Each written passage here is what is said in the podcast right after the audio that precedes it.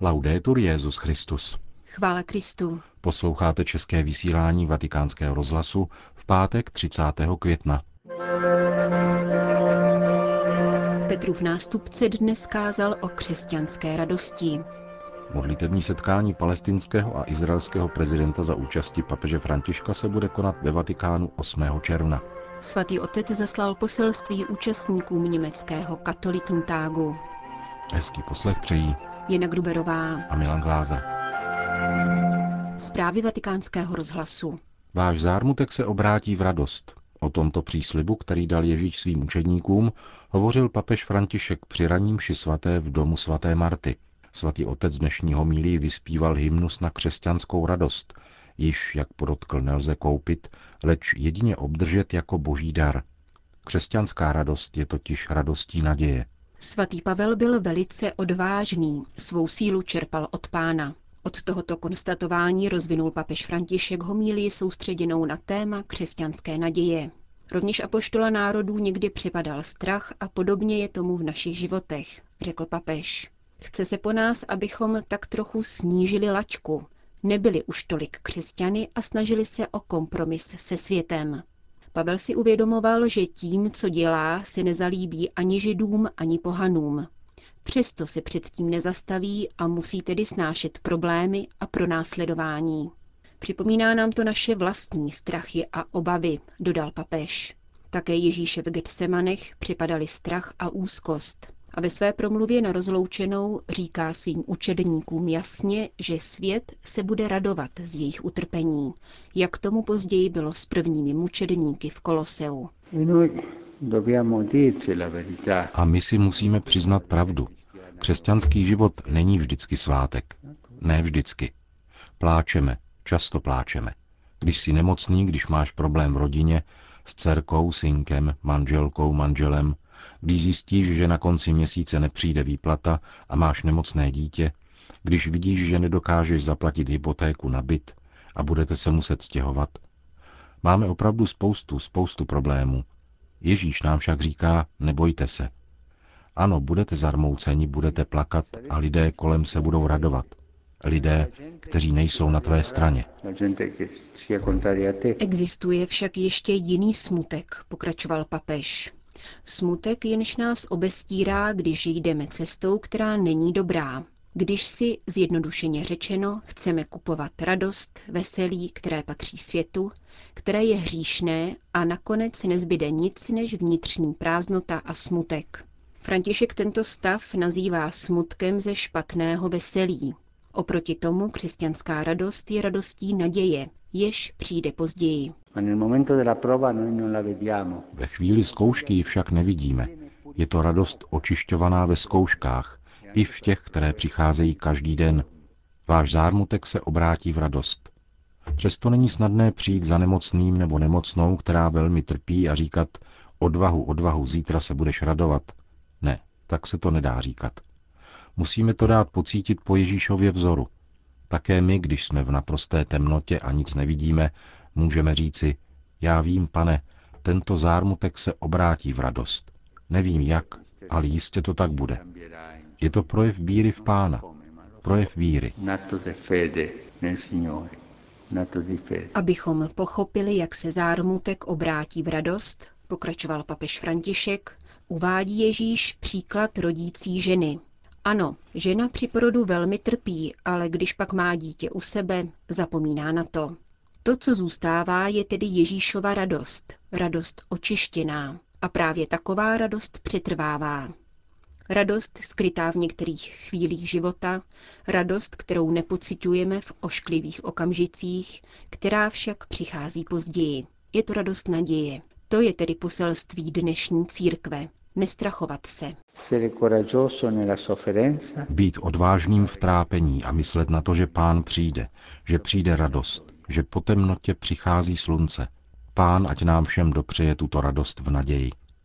A znamením, že tuto radost v naději skutečně máme, je pokoj. Kolik nemocných, kteří jsou na konci života a trpí bolestmi, má tento pokoj v duši. Je to sémě radosti. Je to radost v naději a pokoj. Máš v duši pokoj ve chvíli temnoty, ve chvíli nesnází, ve chvíli pronásledování, když se všichni radují z tvého nezdaru? Pokud máš pokoj, máš v sobě sémě této radosti, která přichází později. Kéž nám pán dá tyto věci pochopit. Končil papež František ranní homílii v domu svaté Marty. Vatikán. Papež František dnes přišel navštívit účastníky porady, kterou ve Vatikánu zorganizovala Papežská rada Cor Unum. Jednodenního setkání se účastnilo 25 katolických charit, které působí v Sýrii a okolních zemích, a jeho účelem byla koordinace dalšího postupu při poskytování humanitární pomoci v tamnějším regionu. František se s nimi setkal těsně před začátkem bohoslužby, během níž ve vatikánské bazilice udělil biskupské svěcení monsignoru Fabiovi Fabénemu, podsekretáři biskupského synodu. Kromě osobní rozmluvy s organizátory humanitární pomoci obětem terorismu v Sýrii, Petrův nástupce k této příležitosti napsal a předal účastníkům poselství, ve kterém mimo jiné píše před rokem jsme se zde zhromáždili, abychom poukázali na nasazení, které v souvislosti s touto krizí vyvíjí církev. Bilancovali a posílili se ve snaze pokračovat na této cestě ještě užší spoluprací. S velkou bolestí, píše papež František, musíme konstatovat, že syrská krize nebyla vyřešena, ba naopak pokračuje a je tu riziko zvyknout si na ní, zapomenout na každodenní oběti, nevyslovitelná utrpení, tisíce uprchlíků, mezi nimiž jsou lidé staří i mladí, kteří trpí a nezřídka umírají hladem a nemocemi způsobenými válkou. Tato lhostejnost působí zlo. Znovu musíme opakovat toto jméno nemoci, která dnes ve světě způsobuje tolik zla. Je to globalizace lhostejnosti. Papež František dále uvádí, že mírové působení a humanitární pomoc, kterou poskytují katolické charitativní organizace, jsou v této souvislosti věrným projevem lásky Boha k jeho dětem, které se nacházejí v úzkosti a útisku, a to bez ohledu na jejich etnické, náboženské či sociální rozdíly. Petrův nástupce opět apeloval na svědomí strůjců konfliktu, na světové instituce a veřejné mínění, aby si uvědomili, že budoucnost lidstva se vytváří pokojem a nikoli válkou. Vatikán.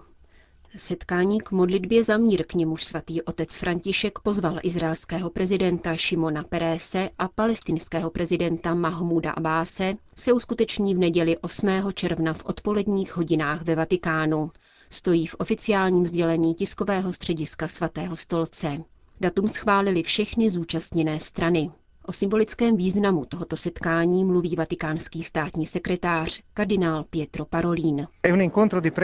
Je to modlitební setkání a z této perspektivy modlitby jako hybné síly míru je papež také pojímá. Setkání palestinského a izraelského prezidenta má již samo o sobě velice silný symbolický význam. Modlitba a v tomto případě společná modlitba je přidanou hodnotou. Doufejme, že pán dodá moudrost a sílu tam, kde dosud selhaly lidské snahy, aby se pokračovalo v mírovém plánu, posilovala se důvěra a překonávaly se překážky. Myslím, že všechny tyto iniciativy podporují touhu po míru a naději na pokojné řešení. Zejména pak nutí lidi, kteří se jich účastní, ke kompromisům a modlitba se tak stává silou a závazkem pro čin. E Uvedl kardinál Parolin na okraj modlitevního setkání, ke kterému papež pozval hlavy státu Izrael a Palestina. Vatikán. Příští týden ve dnech 3. až 6. června navštíví Vatikán katolikos arménské církve v Kilíkii Aram I. Setká se s papežem Františkem a oba se 5. června účastní společné modlitby. Delegace arménské církve navštíví také Papežskou radu pro podporu jednoty křesťanů a další odbory římské kurie. Arménská apoštolská církev v Kilíky má přibližně 6 milionů věřících, dvě církevně právní střediska, takzvané katolikosaty, Ječmiadzin a Antelias. Tato arménská církev vznikla na území tzv. Kilikijského království, založeného na pomezí Turecka a Sýrie v polovině 11. století Armény, kteří uprchli, když byl Kavkaz okupován selđuckou invazí. Většina příslušníků této arménské církve dnes žije v Libanonu a na Blízkém východě. Katolikosem všech Arménů a poštolské církve je Karekin II., který papeže Františka navštívil letos 8. května. Katolikosem arménské církve v Kilíky je Aram I. od roku 1995. Vatikán. Papež potřebuje Vatikánskou banku, aby mohl pomáhat misím bez povolení jiných zemí a zachovat si plnou nezávislost, říká kardinál George Pell. Papež František pozval tohoto australského kardinála, aby dozoroval vatikánské finance. Kardinál Pell zdůrazňuje, že v ekonomickém sekretariátu, v jehož čele stojí, sehrávají významnou roli také lajci. Jejich sedm a jejich hlas má stejnou váhu jako hlas osmi kardinálů tohoto úřadu. Je to poprvé, co mají lajci ve Vatikánu hlasovací právo na tak vysoké úrovni, uvádí kardinál Pell. V rozhovoru pro španělský deník La Son se vyjádřil také k falešnému obrazu o papeži Františkovi. Jak řekl, opírá se o relace levicových médií, které zacházejí s papežem výběrově. Mlčí o jeho učení o ďáblu, penězích, potratu nebo o rodině, podotýká kardinál Pell. Podle něj je papež Bergoglio jezuita staré školy. A to je také základním klíčem ke čtení tohoto pontifikátu. František skutečně patří Ježíši Kristu, je člověkem Evangelia, zdůrazňuje kardinál Pell. Četba papežova poselství ve středu večer zahájila již 99. celonárodní zhromáždění německé církve Katolíkentag, který letos hostí řezenská diecéze. Ve svém pozdravu papež František vyzývá, aby křesťané neopomíjeli starosti lidí, kteří žijí na okraji, ať již společenském, církevním nebo lidském. Kromě toho účastníky katolíken tágu prosí, aby se za sebe navzájem modlili a učili se jeden od druhého. Tak se stanete staviteli mostů v církvi a budete vydávat svědectví o naší víře před společností, píše papež v poselství. Moto letošního celoněmeckého katolického setkání totiž zní stavět mosty s Kristem. Kristus je základ, na kterém můžeme s touto stavbou začít, upomíná papež. Je to právě on, kdo zboural dělící stěny mezi lidmi a mezi Bohem a člověkem, podotýká František a evokuje události, které naopak dialogu zabránili, vypuknutí první světové války právě před jedním stoletím a pozdější stavbu berlínské zdi od jejíhož strhnutí letos uplyne 25 let.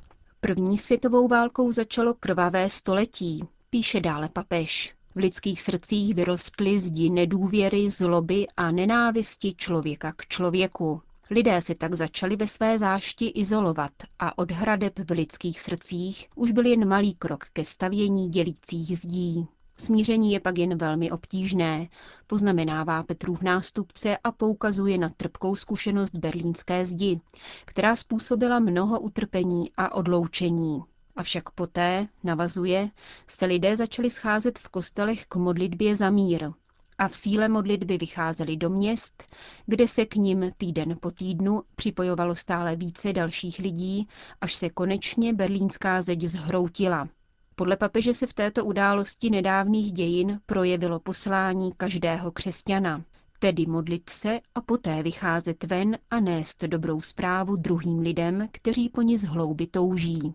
Stavět mosty tedy pro křesťana znamená zejména modlit se. Zde spočívá pravý dialog, reaguje papež na časté volání německé církve právě po dialogu. Modlitba neběží po jedné koleji, upomíná, ačkoliv Ježíš často mluví docela tiše, což vyžaduje naši bdělou pozornost a častou četbu Evangelia. Kež se tedy katolik tak vyznačuje takovýmto pravým dialogem, uzavírá papež František své poselství, které pronesl apoštolský nuncius v Německu, arcibiskup Nikola Eterovič.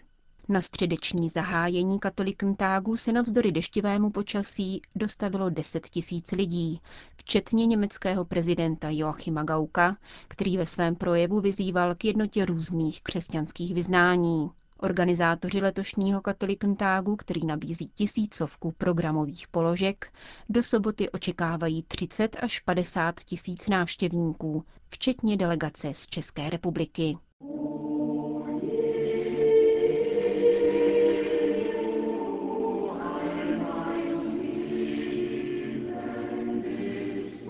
Končíme české vysílání vatikánského rozhlasu. Chvála Kristu. Laudetur Jezus Christus.